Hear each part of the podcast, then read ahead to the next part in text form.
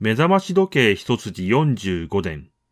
新日本目覚ましが一時をお知らせします。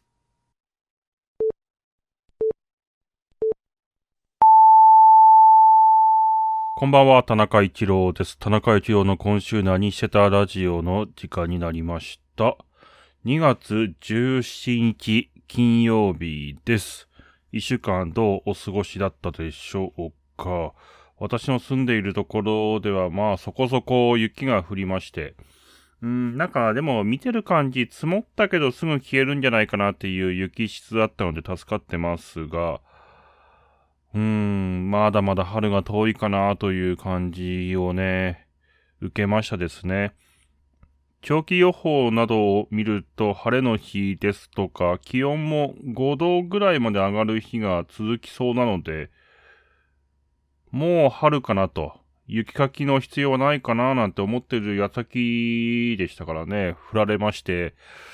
うーん、まあちょっと面食らったところはありました。さて私、ね、もう2月17日、2月も半分を過ぎたわけですけども、この1週間振り返りまして、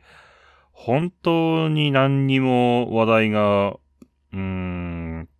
思いつきませんでしたね。日々のルーティーンを加速させてるというような状況の一週間でありました。まあ、深いところというか、よーく探せば何か一つや二つは見つかるんだろうかなとも思うんですけども、うーん、なかなかそういったところも思いつかずに収録を始めてしまいましたので、ゆっくり考えながら喋っていこうかなと思います。早いけどもタイトルコールいきましょう。田中一郎の今週何してた？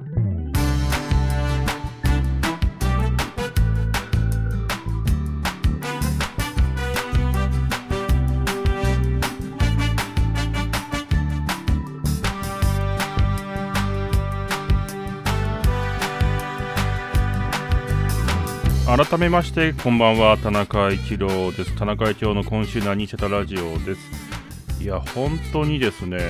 週の前半あたりは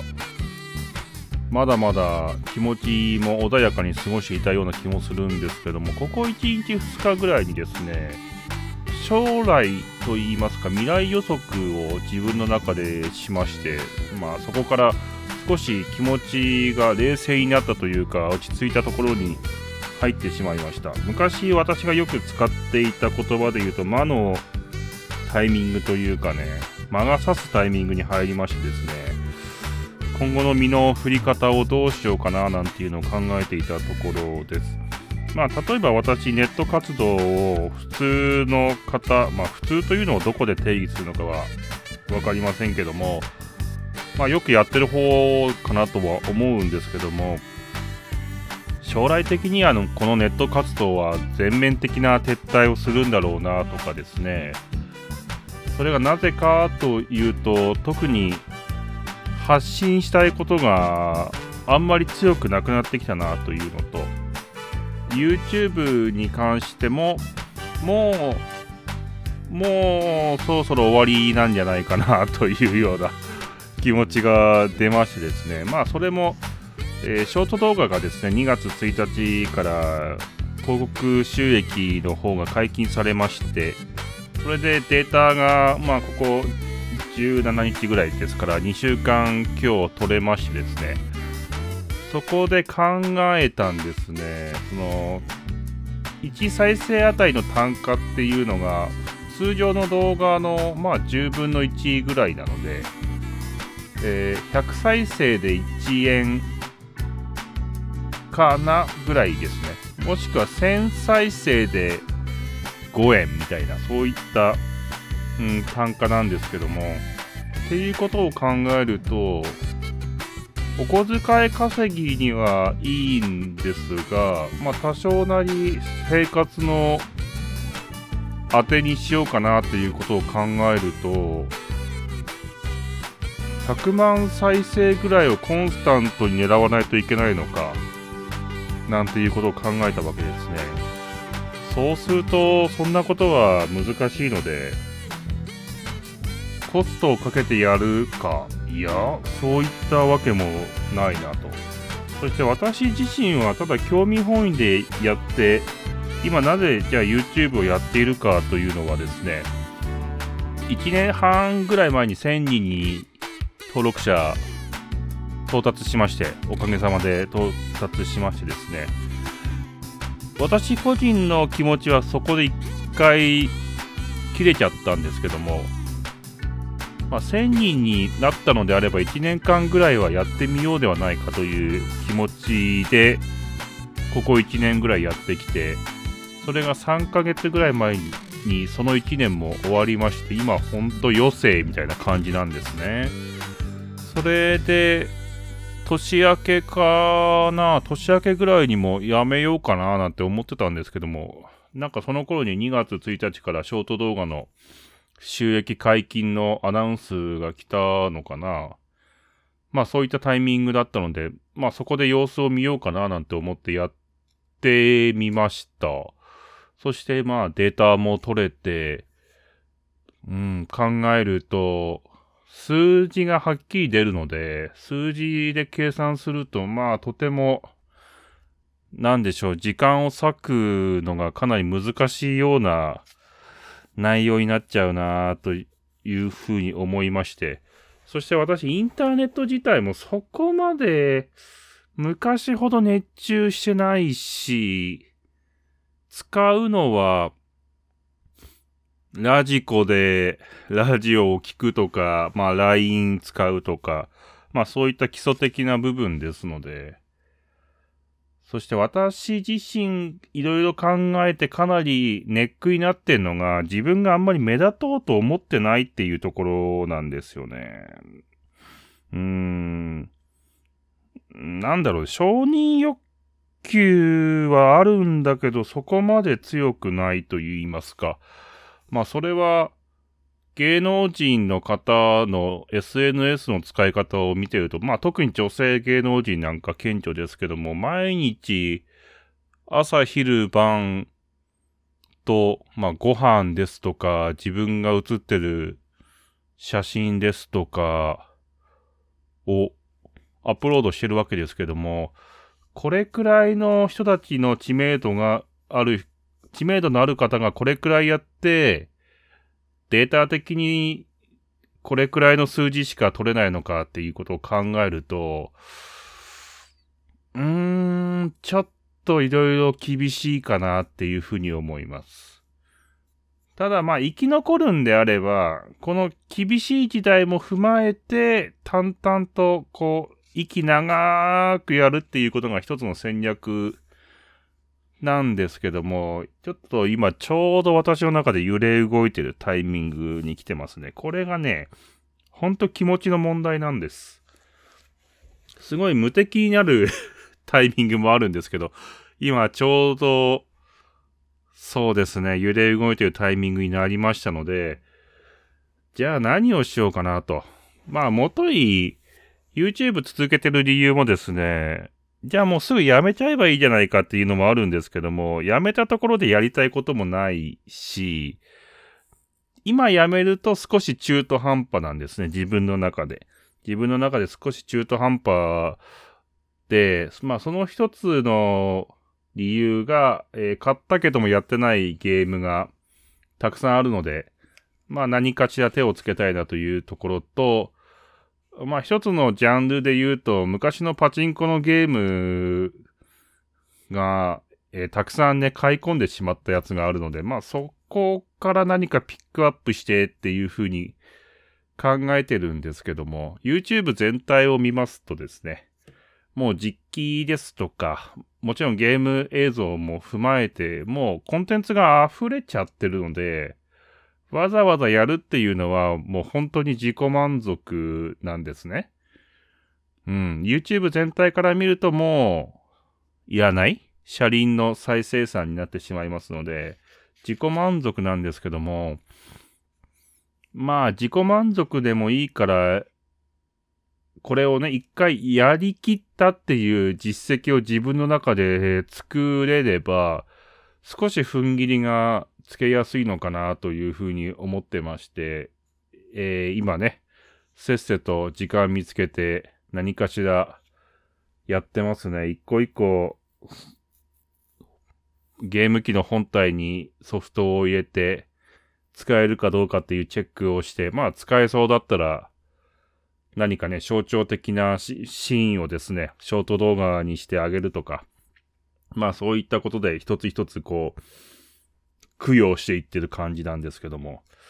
今ね、そういったことをしながら過ごしたここ3日ぐらいでしたね。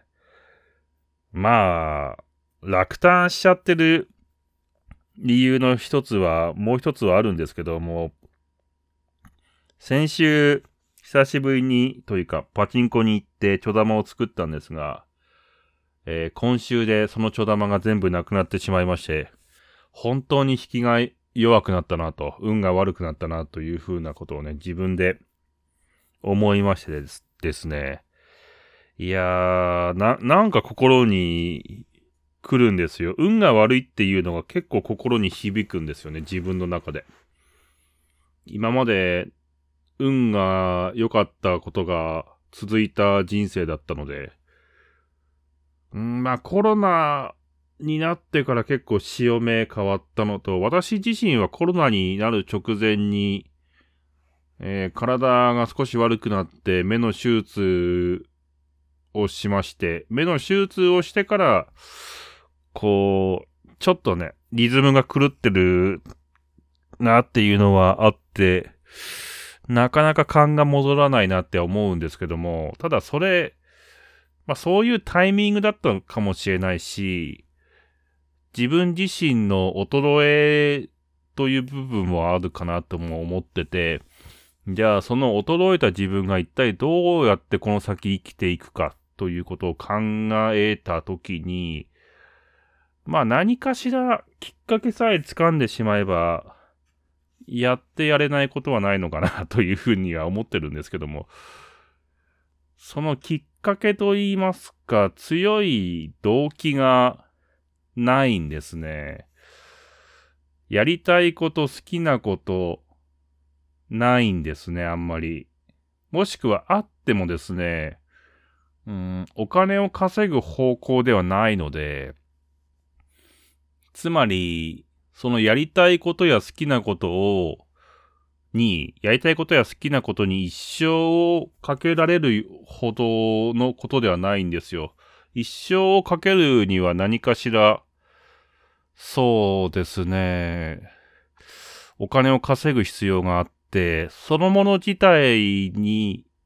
自体がね、そのやりたいこと自体がお金を稼ぐものではないにしても、本当にやりたいから違うところで仕事をして資金を当てるとか、まあ、そういった考え方が主流ではあるんですが、なんか、そこをするほどの、うーん、モチベーションが湧かないんですね。何かこう、ドキドキと言いますか、ワクワクというものがですね、えー、見つからないなーということを言い続けながらもう10年ぐらい経ちまして、まあ10年ぐらい前からやりたいことなんかは本当ないんですけど、ないなりに、えー、まあ仕事に力入れてた時期もありましたしね。うん。まあなんかそんなことを考える機会がちょっと増えてきまして、人生相談のラジオにでも送ろうかななんてことはみじんも考えてないんですけども、そして、えー、このラジオを撮ってる時、私は今すごい深夜なので、朝、深夜というか朝3時ぐらいに撮ってますので あのね、結構ポロポロ深夜テンションで喋ってはいるのですが、ネガティブとかではないんですよね。なんか魔が差してるタイミングなんですよね。本当に。ただ魔が差してるけども、うーん、なんだろうな。なんか自暴自棄になるとか、死ぬみたいなことはないんですよね。まあ、無に近い感じですよね。多分今、瞑想とか座禅をしたら結構いい感じにストンと入れるぐらいの 間の差し方をしてまして、そしてね、なんか多分ね、その根底にある考えの一つに、うーん、なんか体験をしてないと、結構やっぱ人生が豊かにならないなっていうのを最近よく思ってて、多分先週も話したような気がするんですけど、ねえ、なんかインターネットとかコンピューターの中の世界っていうの情報しかありませんので、知った気にはなれるし、体感した気にはなれるんですけど、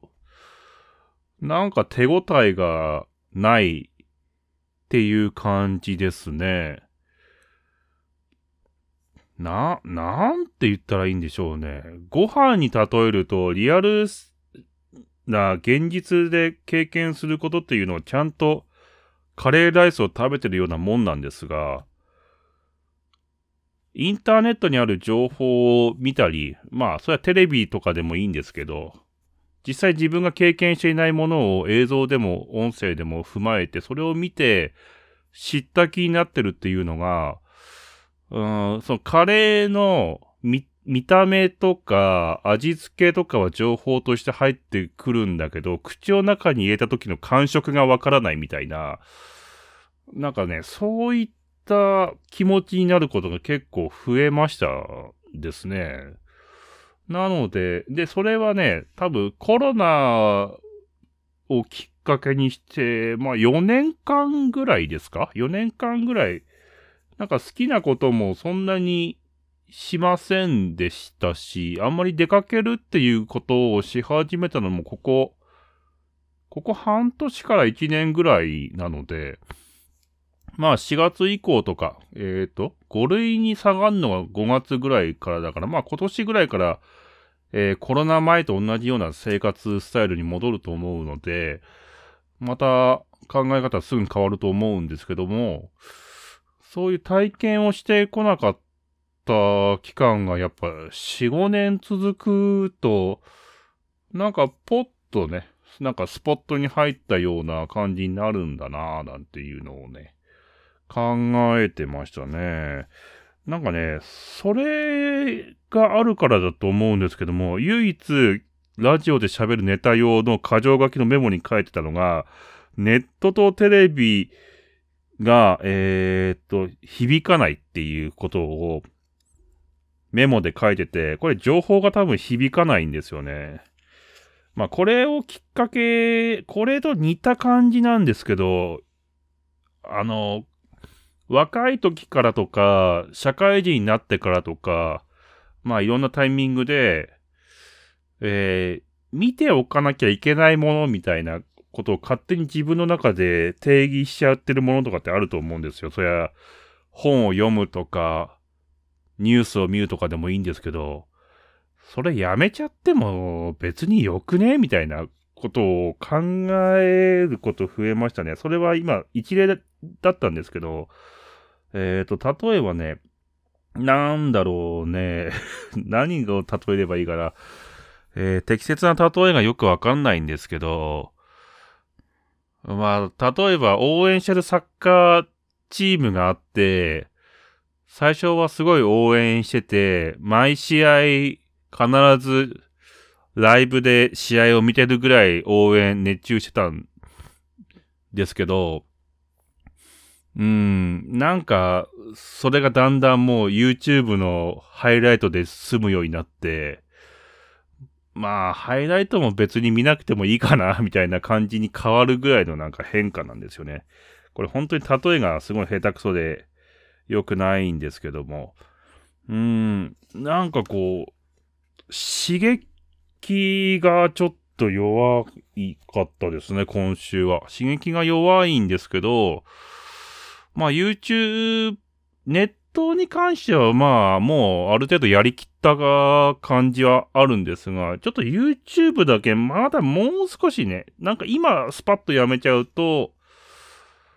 あのー、心残りが多分数年後に出るんだろうなっていう感覚が自分の中にあるので、もうちょっとやりきった感じを出したいので、えー、やりきるための何か一つ一つのマイルストーンをですね、クリアしていこうっていうフェーズになってますね。うん。まあ、非常に、ちょっとね、あんまり建設的ではない感じです。はい。ということで、一曲いきましょう。ルアージュで真空。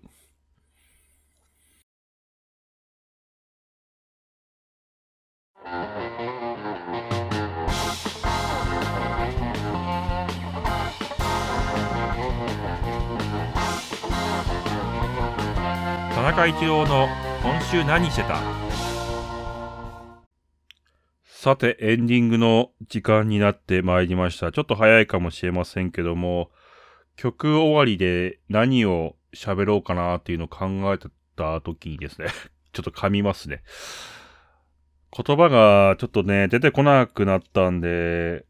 それくらい今ね、間が差してる。そういうタイミングかななんて思ってますけどね。間が差してると関係ないんですけどね。えー、YouTube で山と渓谷者が YouTube やってましてですね、そこで山に対する楽しい動画とか、山に対する厳しい動画とかがいっぱいあるんですけども、結構最近お気に入りでよく見てます。その、遭難した時の状況を再現するとかですね、うん、なだ、れ事故での救出に関する動画とか見ましてですね、うん、やはり、ね、ちょっとすごかったですね。何がすごいってうまく言えないけども、ねえ、なんでしょうね、山を愛する人の覚悟みたいなものがね、伝わってくるような動画が結構多くてですね。うん、なんか、ああいうサバサバした感じ。まあ、見た目の動画はね、サバサバしてるわけじゃないんですけど、ちょっと私の受け取った印象としてはですね、まあ、覚悟というか責任感というか、気楽なんだけども責任感あるよ、みたいな感覚がですね、うん、なんか心地よかったですね。あんまりああいうのはですね、こう、ちょっと、ちょっとした YouTube とか、えー、テレビとかでは見れないですもんね。というかあれだな、冬が長くて、さらに出かけてないし、友達とも特に会ってないから、鬱になってるだけな気がしてきたな、今喋ってて。そうだな確かにな、夏、夏になったらな、間が差すんだけど、ドライブとか、散歩とか行けるんで、雨とか降ってなければ。まあドライブだったら雨降ってでも行けますけど、全然気分転換できるわけですが、そうだね。あの、雪がめっちゃ降って2、3日外に出なかったというか、まあ私家の中で仕事できますんで、買い物とかも特に欲しいものがなかったから行かなかったんですけど、それだな。それで鬱になってるだけだな。なんかね、山と渓谷で山の話からちょっと想像を膨らませて、そういった結論に出ましたね。夏とかはね、ほんと、この3時ぐらいからですか？真夏なんかそうですよね。3時ぐらいからもう明るく、3時はなってないか、4時過ぎぐらいからは明るくなってまして、もう特にドライブなんかするときはですね、これくらいからちょっと暗、これから明るくなる、ほんのちょっと前ぐらいからね、車出して、えー、国道はね、トラックが通ってますんで、県道とかをね、こう、ゆっくり歩く、歩くというか、車で走らせますと結構気持ちいいんですよね。夏だと、細い道とかですね、行ったことのない集落を通り抜けたりね、すると、うーん、生活の雰囲気とかですね、畑とか田んぼの手入れがされている様子とかが分かったりして、こんなところにもコカ・コーラの自動販売機があるんだなっていうところで停車して、缶コーヒーが100円で売られててラッキーだな なんて思いながら買って、ね、その時はラジオとかも車の中ではつけないで、雰囲気だけで走ってね。で、まあ4時半から5時ぐらいになってくると、セミが鳴き始めましてですね。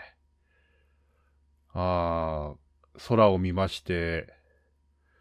晴れるかなとか暑くなりそうだななんていうことを考えながら、割とゆっくり誰もいない、対向車もいないような県道をですね、ほんと朝4時ぐらいは対向車いませんからね、ゆっくり走るのが結構気持ちいいんですよね、夏はね。まあ、そんなに遠くには行かないんですけども、そうこうしてるうちに、まあ何かしら思い出があるというか印象深い地域を通って、まあ数年前にあった出来事とか、印象に残ってる場所とかを、の様子を思い出しながら、橋なんかを通ると、まあ下に川が流れてたりするわけですけども、川の方をね、覗き込んでみて、水の量が少ないなとか、多いなとか、感じてですね、まあそういうのを過ごすと結構気持ちが晴れやかになって、そして6時前ぐらいに家に戻ってきますね。うん。まあやっぱコロナで少しな、行動してないっていうのはあるな。今思ったな。去年とか同じようなことやった時には、本当に自動販売機によるぐらいでしたね。で、コロナ前は、そこで、まあ行く時でも、家に帰る時でもいいんですけども、コンビニによってね、おにぎりとか買って帰るっていうのもね、ちょっとした楽しみだったりはしたんですね。まあそういったことがね、冬の間は なかなかできないということで。冬は冬で、うーん、なんでしょうね。ドライブできないわけではないんですが、昼間に限定されるんですよね。なぜかというと、3時とか4時っていうのは雪が降ってしまえば、除雪車が稼働する時間帯なのでドライブに向かないと。で、もっと言うと暗いですからね、景色もわかりませんし、えー、明るい昼間はですね、車が多いのであんまり風情がないというか、走行の邪魔になっちゃいますんでね。やはり夏の朝っていうのは本当にドライブしてて気持ちがいいですよ。うん。気になってるけどなんか怖いなっていう細い道行って、あの、行き止まりになって、その細い道をバックで帰ってくる時の恐怖ってはないですからね。そういったことも試せるのがいいんですよ。昼間だとね、なんか誰かに見つかったりしたらちょっと恥ずかしいじゃないですか。もう朝は誰もいませんからね、本当に怖いんですよ。そのバックで戻るときに、もし脱輪したら、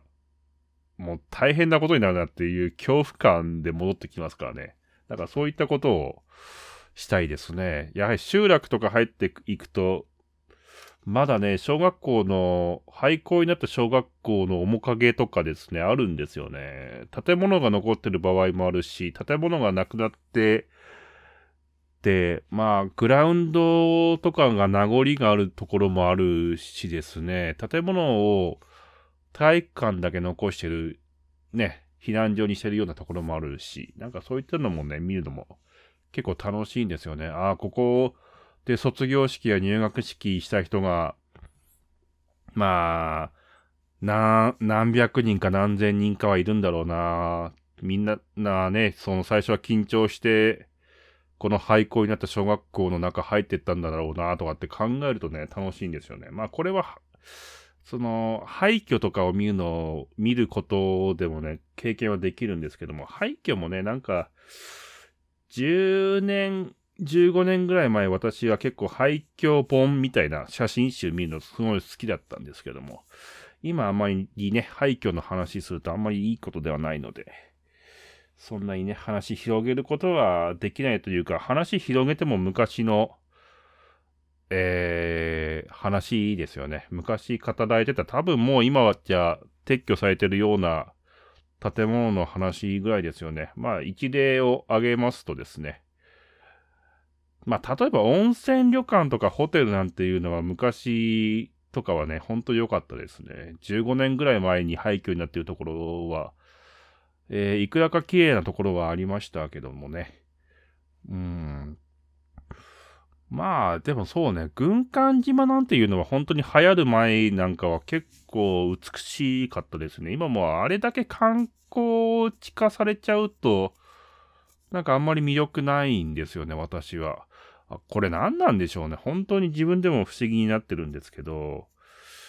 その、音楽バンドがメジャーに上がったらもうなんか、もう自分の手を離れたな、みたいな。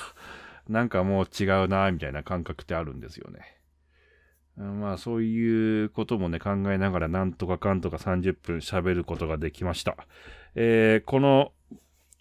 番組はですね、YouTube ほか各プラットフォーム、ポッドキャストプラットフォームで配信してますので、まあ見つけた時には、ああ、まだやってんだな、なんて思ってください。とりあえず3月末まではですね、番組続くと思いますので、週1で更新していきます。といったところで今日はこの辺で終わろうかと思います。ご視聴ありがとうございました。